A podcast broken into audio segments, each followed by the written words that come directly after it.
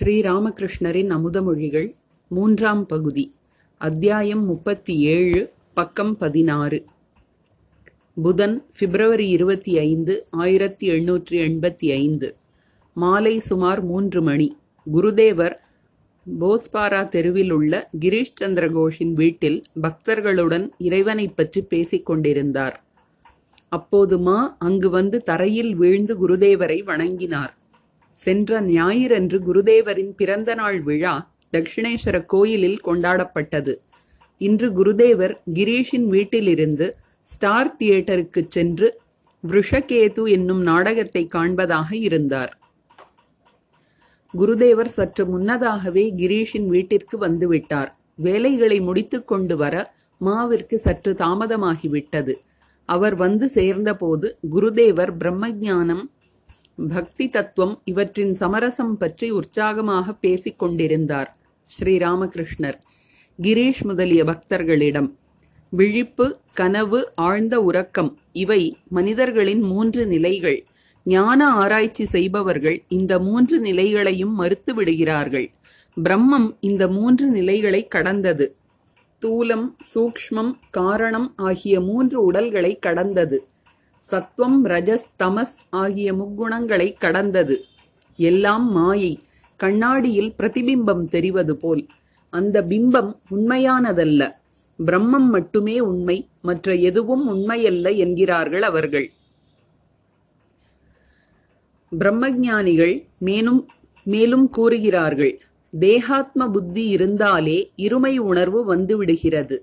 பிரதிபிம்பமும் உண்மை என்ற உணர்வு தோன்றிவிடுகிறது. ஆனால் அந்த புத்தி மறைந்ததும் சோகம் நானே அந்த பிரம்மம் என்ற அனுபூதி ஏற்படுகிறது. ஒரு பக்தர் அப்படியானால் நாங்கள் ஆராய்ச்சி செய்ய வேண்டுமா? ஸ்ரீ ராமகிருஷ்ணர் ஆராய்ச்சி வழியும் உள்ளது. அது வேதாந்தவாதிகளின் வழி. மற்றொன்று பக்தி நெறி. பிரம்மஞானம் வேண்டுமென்று பக்தன் மன ஏக்கத்துடன் அழுவானானால் அவன் அதையும் பெறுவான்.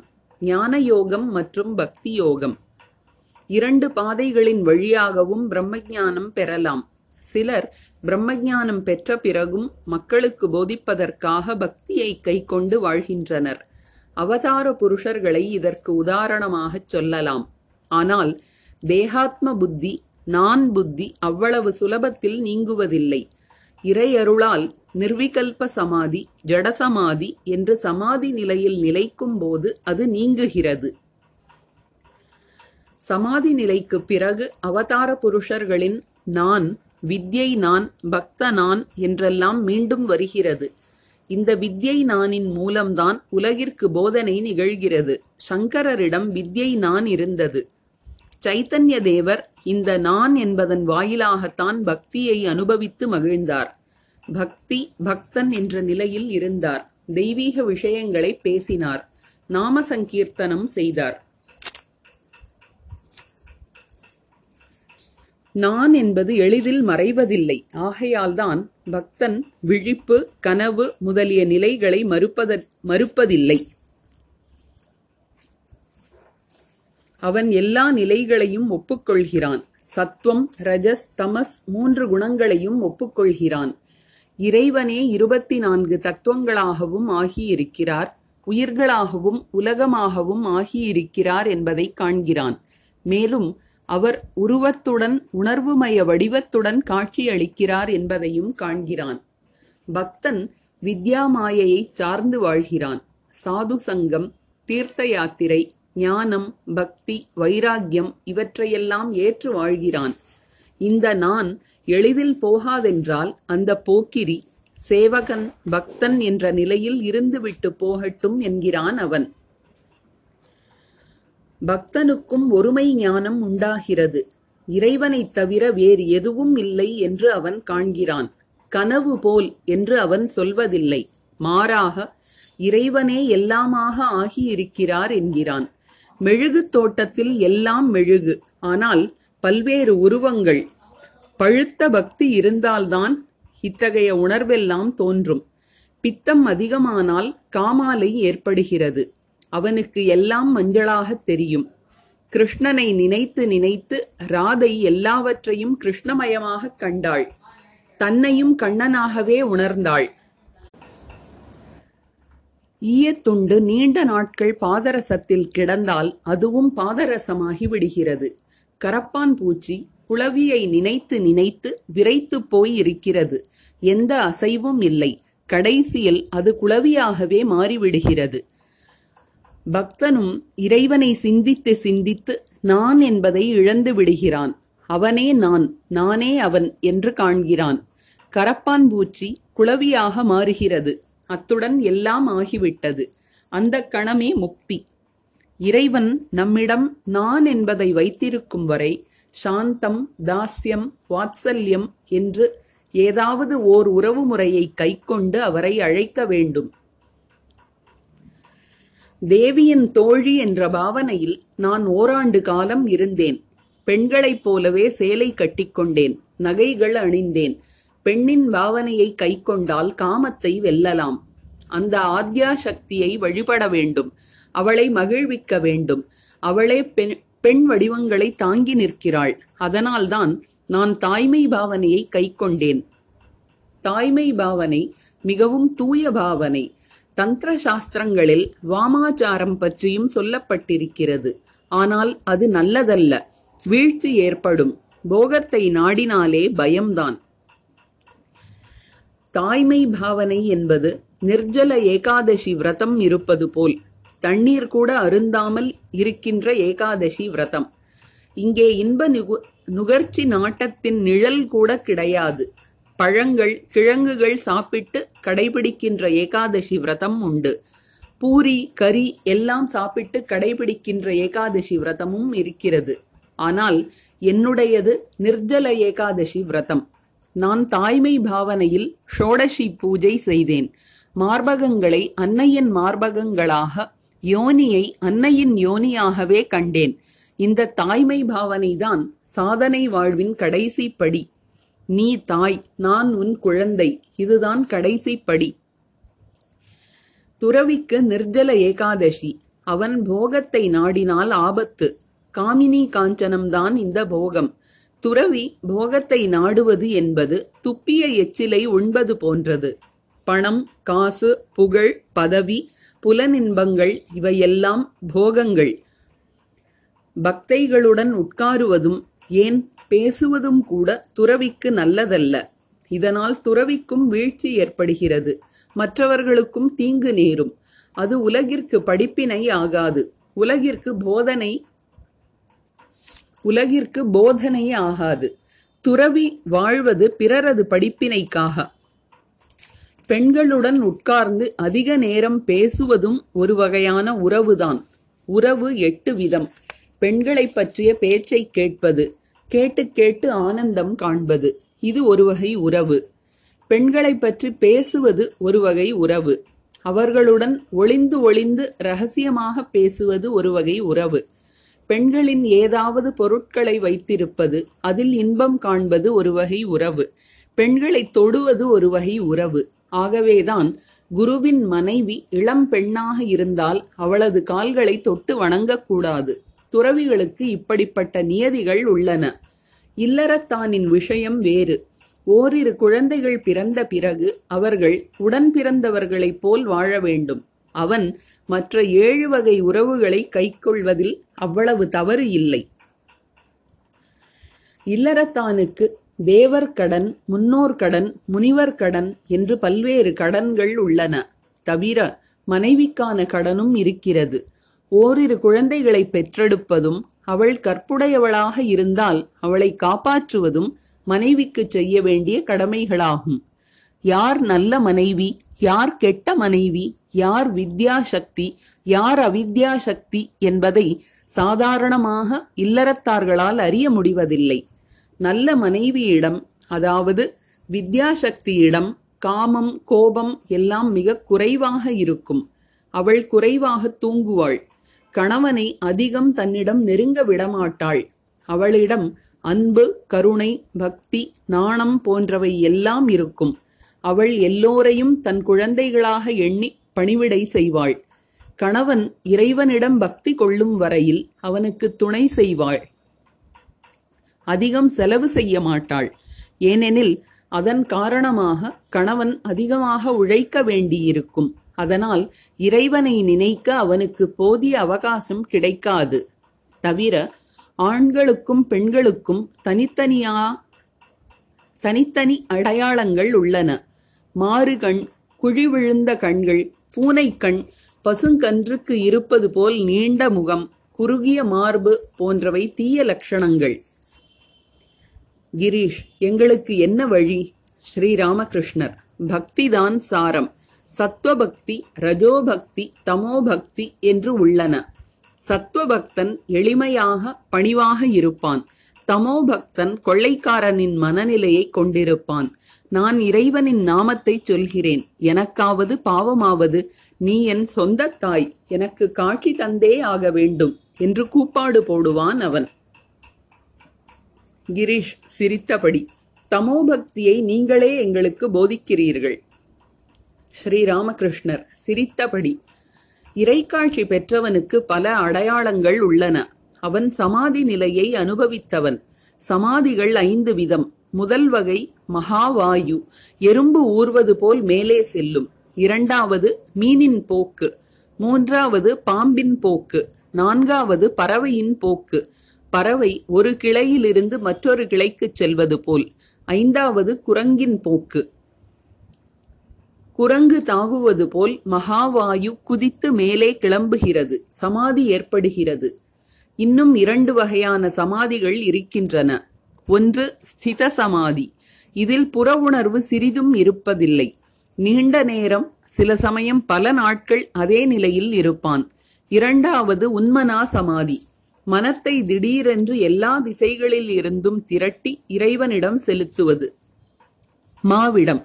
என்ன புரிந்து கொண்டாயா? மா ஆம் சுவாமி. கிரீஷ் சாதனைகள் செய்து இறைவனை பெற முடியுமா? ஸ்ரீராமகிருஷ்ணர் பல வழிகளில் இறையனுபூதி பெற்றிருக்கின்றனர். சிலர் அதிகமாக தவம் சாதனை பக்தி எல்லாம் செய்கின்றனர். இவர்கள் சாதனை சித்தர்கள். நாரதர் சுகதேவர் போல் சிலர் பிறவியிலிருந்தே சித்தர்கள். இவர்கள் நித்திய சித்தர்கள். இனி திடீர் சித்தர்கள் உள்ளனர். இவர்கள் திடீரென்று அனுபூதி பெறுகின்றனர். எதிர்பாராமல் நந்தபோஸுக்கு பெருத்த செல்வம் கிடைத்தது போன்றது இது.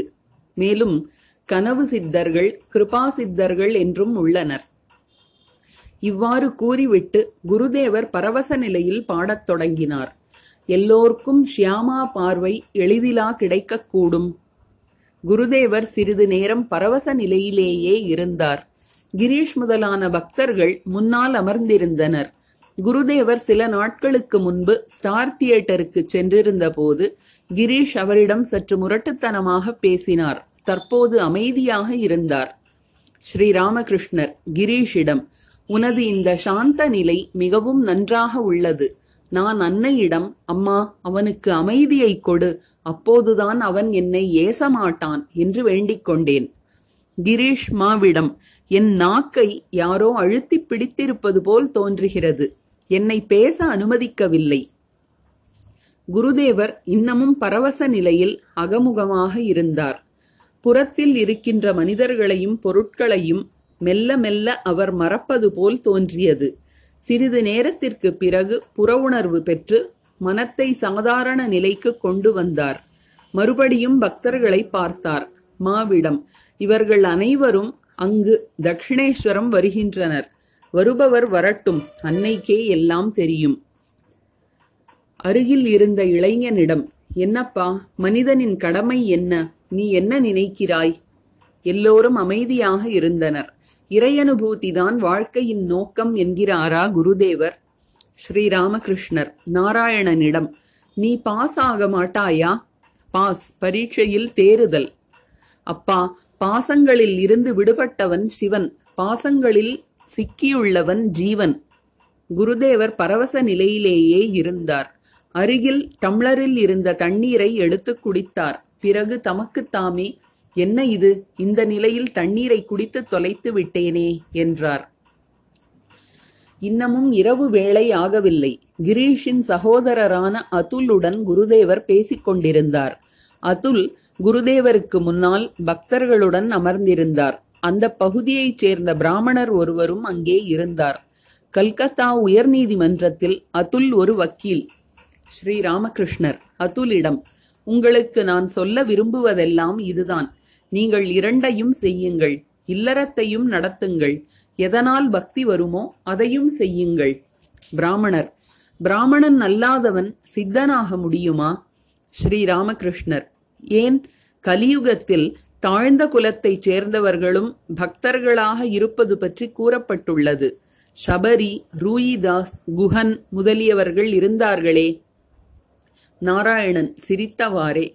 பிராமணன் சண்டாளன் எல்லாம் ஒன்றுதான். பிராமணர் ஒரே பிறவியில் இறைவனை பெற முடியுமா என்ன? ஸ்ரீ ராமகிருஷ்ணர் இறைவனுடைய கருணை இருந்தால் எதுதான் முடியாது? ஆயிரம் ஆண்டுகள் இருள் மண்டி கிடக்கின்ற ஓர் அறைக்குள் வெளிச்சத்தை கொண்டு வந்தால் இருள் என்ன கொஞ்சம் கொஞ்சமாகவா விலகும்? ஒரே அடியாக ஒளிமயமாகி விடாதா?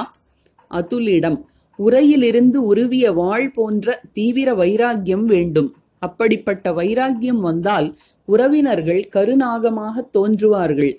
வீடு பாழுங்கிணறு போல் தோன்றும். இதயபூர்வமான மன ஏக்கத்துடன் இறைவனை அழைக்க வேண்டும்.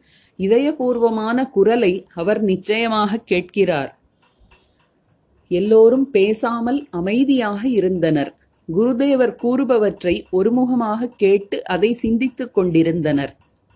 ஸ்ரீராமகிருஷ்ணர் அதுலிடம் ஏன் என்ன சிந்திக்கிறாய்? அப்படிப்பட்ட தீவிர மன ஏக்கம் வரவில்லையே என்றா. அதுல் மனத்தை இறைவனிடம் நிறுத்துவது எப்படி ஸ்ரீராமகிருஷ்ணர் அபியாச யோகத்தினால் தினமும் இறைவனை அழைப்பதை பயிற்சியாக்கிக் கொள்ள வேண்டும். ஒரு நாளில் எதுவும் நடக்காது. தினமும் அழைக்க அழைக்க மன ஏக்கம் ஏற்படும். இரவு பகலாக உலகியல் விஷயங்களில் மூழ்கிக் கிடந்தால் எப்படி மன ஏக்கம் வரும்? யதுமல்லிக் முன்பெல்லாம் இறைவனை பற்றிய பேச்சை அதிகம் கேட்பார் அவரும் பேசுவார். ஆனால் இப்போதெல்லாம் அவ்வளவு பேசுவதில்லை. இரவு பகலாக மு முகஸ்துதிக்காரர்களின் நடுவில் இருக்கிறார் வெறும் உலகியல் பேச்சுதான். இரவு நெருங்கியது அறையில் விளக்கேற்றப்பட்டது. குருதேவர் தெய்வங்களின் நாமத்தை ஓதினார் பாடினார் பிரார்த்தனை செய்தார். ஹரிபோல் ஹரிபோல் ஹரிபோல் என்றார். ராம் ராம் ராம் நித்ய லீலாமயி என்றார். தாயே வழிகாட்டு சரணடைகிறேன் சரணடைகிறேன் சரணடைகிறேன் என்றார். கிரீஷ் அமைதி இழந்து காணப்படுவதை கவனித்த குருதேவர் சற்று நேரம் மௌனமாக இருந்தார். தேஜ் சந்திரனிடம் நீ அருகில் வந்து உட்கார் என்றார். தேஜ் சந்திரன் அருகில் வந்து உட்கார்ந்தான். சிறிது நேரத்தில் மாவின் காதில் நான் போக வேண்டும் என்று கிசுகிசுத்தான். ஸ்ரீ ராமகிருஷ்ணர் மாவிடம் என்ன சொல்கிறான் இவன்? மா வீட்டுக்கு போக வேண்டும் என்கிறான். ஸ்ரீ ராமகிருஷ்ணர் இவர்களை இந்த அளவிற்கு நான் ஏன் கவர்கிறேன்? இவர்கள் தூய மனம் படைத்தவர்கள். உலகியல் இன்னும் இவர்களுக்குள் நுழையவில்லை. உலகியல் இருந்தால் அறிவுரைகளை மனத்தில் பதிக்க முடியாது. புதிய சட்டியில் பால் வைக்கலாம். தயிர் இருந்த சட்டியில் வைத்தால் பால் கெட்டுவிடும்.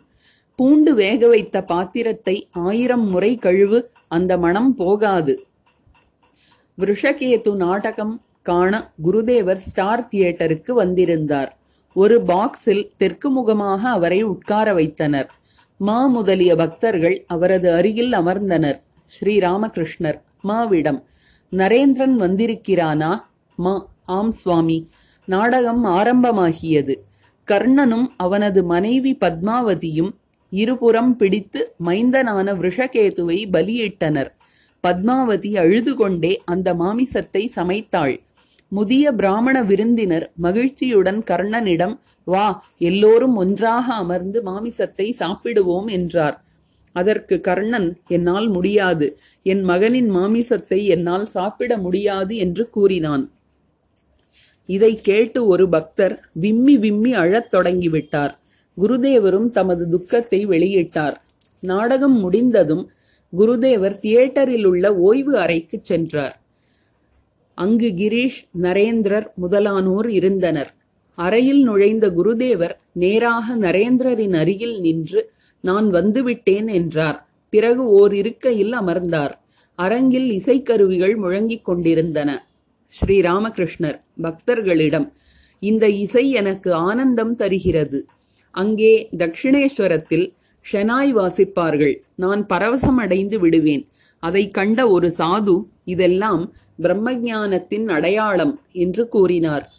இசை நிறைவுற்றதும் குருதேவர் பேசத் தொடங்கினார். ஸ்ரீராமகிருஷ்ணர் கிரீஷிடம் இந்த தியேட்டர் உன்னுடையதா உங்களுடையதா? கிரீஷ் எங்களுடையது. ஸ்ரீராமகிருஷ்ணர் எங்களுடையது என்று சொல்வது நல்லது என்னுடையது என்று கூறுவது நல்லதல்ல நானேதான் வந்திருக்கிறேன் என்றெல்லாம் சிலர் கூறுவார்கள். அற்ப புத்தியுள்ள அகங்காரிகள்தான் அவ்வாறு சொல்வார்கள். நரேந்திரர் எல்லாம் ஒரு நாடகம்தான். ஸ்ரீராமகிருஷ்ணர் ஆம் உண்மைதான். ஆனால் சில இடங்களில் வித்யையின் நாடகம் சில இடங்களில் அவித்யையின் நாடகம். நரேந்திரர் எல்லாமே வித்யையின் நாடகம்தான். ஸ்ரீராமகிருஷ்ணர் உண்மை. ஆனால் அது பிரம்மஞானத்திற்கு பிறகு அறியக்கூடியது. ஆனால் பக்தி பக்தன் விஷயத்தில் வித்யாமாயை அவித்யாமாயை இரண்டும் இருக்கின்றன. சரி நீ சற்று பாடு. நரேந்திரர் பாடினார். சிதானந்தமாம் சிந்துக் கடலிலே சீரிடும் பிரேமையின் ஆனந்த அலைகளே நரேந்திரர் எல்லாமே ஒன்றாய் கூடிக் கலந்தது என்ற வரியை பாடிய போது குருதேவர் இது பிரம்மஞானத்தில்தான் ஏற்படும். நீ சொன்னது போல் அதன் பிறகு எல்லாமே வித்யைதான் என்றார். நரேந்திரர் நிர்மலன் நாமத்தை நீ இருகை தூக்கிக் கூவுவாய் நெஞ்சமே என்ற வரியை பாடிய போது குருதேவர் அவரிடம் அதை இரண்டு முறை பாடு என்றார். பாட்டு முடிந்ததும் மறுபடியும் பேச்சு தொடங்கியது. கிரீஷ் தேவேந்திரர் வரவில்லை. அவர் சற்றே அடிபட்ட ஆணவத்துடன் எங்களுள்தான் திரட்டுப்பால் இல்லையே இருப்பதெல்லாம் வெறும் உளுத்தம் மாவுதானே நாங்கள் அங்கு வந்து என்ன செய்வது? என்று கூறினார். ஸ்ரீராமகிருஷ்ணர் வியப்புடன் அப்படியா முன்பெல்லாம் அவர் அப்படி செய்ததில்லையே. குருதேவர் சிற்றுண்டி அருந்தினார். நரேந்திரருக்கும் கொடுத்தார். யதின் தேவ் குருதேவரிடம் எப்போது பார்த்தாலும் நரேந்திரா சாப்பிடு நரேந்திரா சாப்பிடு என்று கூறுகிறீர்களே நாங்கள் என்ன ஆற்றில் அடித்து வந்த அனாதைகளா? குருதேவர் யதினை மிகவும் நேசித்தார். அவன் அவ்வப்போது தட்சிணேஸ்வரத்திற்கு சென்று குருதேவரை தரிசிப்பதுண்டு. சில சமயம் இரவு வேளைகளில் அங்கேயே தங்குவான். அவன் சோபா பஜாரில் உள்ள பிரபுக்கள் குடும்பத்தைச் சேர்ந்த ராதாகாந்த தேவரின் மகன். ஸ்ரீராமகிருஷ்ணர் சிரித்தவாறே நரேந்திரரிடம் டேய் யதின் உன்னை பற்றித்தான் சொல்கிறான் குருதேவர் சிரித்துக்கொண்டே யதினின் முகத்தை தொட்டு பேரன்புடன் அங்கே வா வந்து சாப்பிடு. அதாவது தட்சிணேஸ்வரத்திற்கு வா என்றார். கல்யாண குழப்பம் என்ற நாடகத்தை பார்ப்பதற்காக குருதேவர் மீண்டும் பாக்ஸில் சென்று அமர்ந்தார். நாடகத்தில் ஒரு வேலைக்கார பெண்ணின் பேச்சை கேட்டு சிரித்தார் குருதேவர். சிறிது நேரம் நாடகம் பார்த்தார். மனம் அதில் ஈடுபடாமல் போகவே மாவுடன் மெல்ல பேசிக் கொண்டிருந்தார். ஸ்ரீராமகிருஷ்ணர் கிரீஷ் கோஷ் என்னை அவதாரம் என்று சொல்வது உண்மையா? மா. ஆம் உண்மைதான். இல்லாவிட்டால் அது எங்கள் மனத்தில் ஏன் பதிய வேண்டும்? ஸ்ரீராமகிருஷ்ணர் இதோ பார் இப்போது எனக்கு ஒரு நிலை வருகிறது. முன்பு இருந்த நிலை மாறிவிட்டது. உலோகத்தினாலான எதையும் என்னால் தொட முடியவில்லை. மா திகைப்புடன் கேட்டுக்கொண்டிருந்தார் ஸ்ரீராமகிருஷ்ணர் எனது இந்த புதிய நிலையில் ஓர் ஆழ்ந்த ரகசியம் உள்ளது. குருதேவரால் உலோகப் பொருளை தொட முடியவில்லை. அவதார புருஷர் மாயையின் ஐஸ்வர்யம் எதையும் அனுபவிக்க மாட்டார் போலும். அதனால்தான் குருதேவர் இப்படி பேசுகிறாரா? ஸ்ரீராமகிருஷ்ணர் மாவிடம் எனது நிலையில் ஏதாவது மாறுதல் தெரிகிறதா? மா. எந்த விஷயத்தில்? ஸ்ரீராமகிருஷ்ணர். செயல்பாடுகளில். மா. பலர் உங்களை பற்றி அறிந்து இங்கே வருவதால் உங்கள் செயல்கள் அதிகரித்துள்ளன. ஸ்ரீராமகிருஷ்ணர். பார்த்தாயா முன்பு நான் எதை சொன்னேனோ அது இப்பொழுது உண்மையாகவே நடக்கிறது. குருதேவர் சிறிது நேரம் மௌனமாக இருந்தார். பிறகு திடீரென்று பால்துவால் ஏன் நன்றாக தியானம் செய்ய முடியவில்லை? என்று கேட்டார். குருதேவர் தட்சிணேஸ்வரம் செல்ல தயாரானார். கிரீஷை பற்றி ஒரு பக்தரிடம் பூண்டு வேக வைத்த பாத்திரத்தை ஆயிரம் முறை கழுவினாலும் அதன் வாசனை அடியோடு போகுமா என்ன? என்று கூறியிருந்தார். இது கிரீஷின் மனத்தை நெருடியது. குருதேவர் புறப்படும் போது அவர் கூறினார் கிரீஷ் பூண்டு வாசனை மறையுமா? ஸ்ரீராமகிருஷ்ணர் மறையும். கிரீஷ் மறையும் என்று சொல்லிவிட்டீர்கள். ஸ்ரீராமகிருஷ்ணர். தீ நன்றாக பற்றிக் கொண்டால் வாசனை கீசனை எல்லாம் பறந்துவிடும். பூண்டு இருந்த பாத்திரத்தை சுட்டெடுத்தால் அதன் பிறகு வாசனை இருக்காது. அது புது பாத்திரமாகிவிடும். எனக்கு கிடைக்காது என்று யார் நினைக்கிறானோ அவனுக்கு கிடைக்காது. நான் முக்தன் என்று நினைப்பவன் முக்தனாகிறான். நான் கட்டுண்டவன் என்று நினைப்பவன் கட்டுண்டவனாகவே இருக்கிறான். நான் முக்தன் என்று உறுதியாகச் சொல்பவன் முக்தனே. ஆனால் இரவு பகலாக நான் கட்டுண்டவன் நான் கட்டுண்டவன் என்று சொல்பவன் உண்மையாகவே கட்டுண்டவனாகிறான். அத்தியாயம் முப்பத்தி எட்டு நரேந்திரருடன். ஞாயிறு மார்ச் ஒன்று ஆயிரத்தி எண்ணூற்றி எண்பத்தி ஐந்து. டோல் யாத்திரை. சைத்தன்ய மகாபிரபுவின் பிறந்த நாள் பௌர்ணமி. குருதேவர் தமது அறையில் சிறிய கட்டிலில் சமாதியில் ஆழ்ந்தவராக அமர்ந்திருந்தார். தரையில் மகிமாச்சரண் ராம் மனமோகன் நவாய் சைத்தன்யர் நரேந்திரர் மா முதலிய பக்தர்கள் இருந்தனர். அனைவரும் குருதேவரை பார்த்தபடி இருந்தனர். குருதேவரின் சமாதி நிலை சிறிது கலைந்தது. பரவச போதையில் மகிமாச்சரனிடம் மகிமாச்சரணிடம் அப்பா ஹரிபக்தியை பற்றி சொல் கேட்போம். மகிமர் ஆராதிதோ யதி ஹரிஸ் தபசா ததஹ்கிம் இது நாரத பாஞ்சராத்திரத்தில் உள்ளது. நாரதர் தவம் செய்து கொண்டிருந்த பொழுது அஷரீரி எழுந்தது. உள்ளும் புறமும் ஹரியைக் கண்டால் தவம் எதற்கு? உள்ளும் புறமும் ஹரியை காணாவிட்டால் தவத்தால் என்ன பயன்? ஸ்ரீராமகிருஷ்ணர் ஜீவகோட்டி மற்றும் ஈஸ்வர கோட்டி ஜீவகோட்டிகளின் பக்தி வைதி பக்தி இவ்வளவு உபச்சாரங்களுடன் பூஜை செய்ய வேண்டும் இவ்வளவு ஜபம் செய்ய வேண்டும் இவ்வளவு புரஷ்டரணம் செய்ய வேண்டும் போன்ற நியதிகளுடன் கூடியது இது. இந்த வைதி பக்திக்கு பிறகு ஞானம் அதன் பிறகு ஒடுக்கம் ஒடுங்கிய பிறகு மனம் திரும்புவதில்லை. ஈஸ்வர கோட்டிகளின் விஜய் விஷயமே வேறு. முதலில் விடுதல் பிறகு ஏற்றுக்கொள்தல். இதுவல்ல இதுவல்ல என்று கூறி மாடியை அடைந்த பிறகு மாடியும் படிகளைப் போல் அதே செங்கல் சுண்ணாம்பு காரை ஆகியவற்றால்தான் ஆனது என்பதை அவர்கள் காண்கிறார்கள். அவர்கள் மாடியிலும் தங்கலாம் மேலும் கீழுமாக வந்து போய்க் கொண்டிருக்கவும் செய்யலாம். சுகதேவர் சமாதியில் இருந்தார். நிர்விகல்ப சமாதி ஜட சமாதி அவர் பரீட்சித்திற்கு பாகவதம் உபதேசிக்க வேண்டியிருந்தது. அதனால் மகாவிஷ்ணு நாரதரை பூமிக்கு அனுப்பி வைத்தார். சுகர் ஒரு ஜடம் போல் புறவுணர்வற்றவராக இருப்பதை நாரதர் கண்டார். உடனே வீணையை மீட்டி ஹரியின் உருவ வர்ணனையை நான்கு ஸ்லோகங்களில் பாடினார். முதல் ஸ்லோகத்தை பாடியதும் சுகதேவருக்கு மயிர்கூச்செடுத்தது அடுத்தது கண்களில் கண்ணீர் அரும்பியது. இதயத்தில் உணர்வுமய உருவை கண்டார். ஜடசமாதிக்குப் பிறகு மீண்டும் இறைக்காட்சி பெற்றார். சுகதேவர் ஓர் ஈஸ்வர கோட்டி. அனுமன் உருவ அருவ அனுபூதி பெற்ற பிறகு ஸ்ரீ ராமச்சந்திர மூர்த்தியிடம் அதே ஆனந்த மூர்த்தியிடம் அதே ராம உருவிடம் ஈடுபாடு கொண்டார்.